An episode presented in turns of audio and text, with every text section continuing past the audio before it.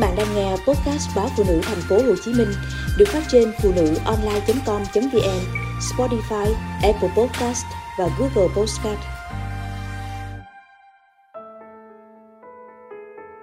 Đêm dài sao sát Tháng 7 Sài Gòn đón hai mẹ con tôi ngày trở lại với cơn mưa xối xả. Về quê ngoại mấy hôm, thay đổi khí hậu đột ngột nên vừa vào Sài Gòn, bé Meca đã lên cơn sốt. Chiều tan sở, tôi vội vã đưa con đến phòng khám. Cầm trên tay số thứ tự khám bệnh của con gái là 20. Hai mẹ con tôi đều thấy mệt và đói. Nhìn đồng hồ đã hơn 8 giờ tối, tôi sốt ruột, lo lắng cho con gái quá chừng. Khi con gái được bác sĩ khám xong, tôi mới có thể thở vào nhẹ nhõm, đưa con hối hả trở về. Thành phố vẫn ồn ào trước mặt, cả dòng xe vội vã kéo nhau ngược xuôi. Ngược đường về không quá xa mà sao tôi cứ chạy hoài vẫn chưa thấy về nhà. Mãi đến khi con gái nói, mẹ ơi, sao mẹ lại đi đường này? Tôi mới thảng thốt giật mình nhận ra, tôi đã đi lạc. Tôi ghét những phút yếu đuối như thế này.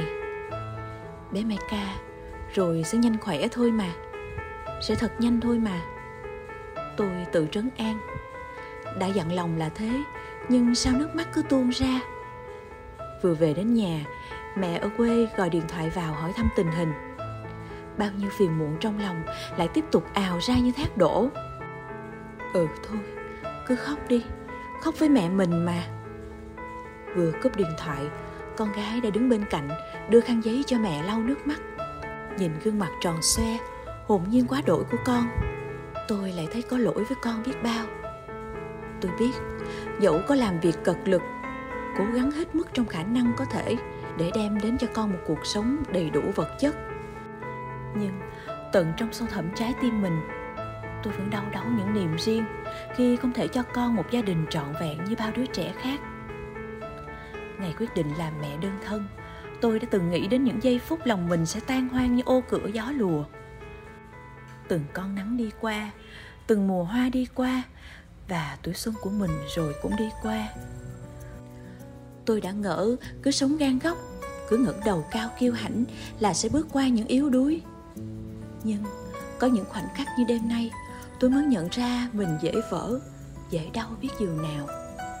Đường về bình yên có muôn vàng lối rẽ lối rẽ tôi đã chọn, dẫu ngày mai sẽ còn khó khăn biết bao.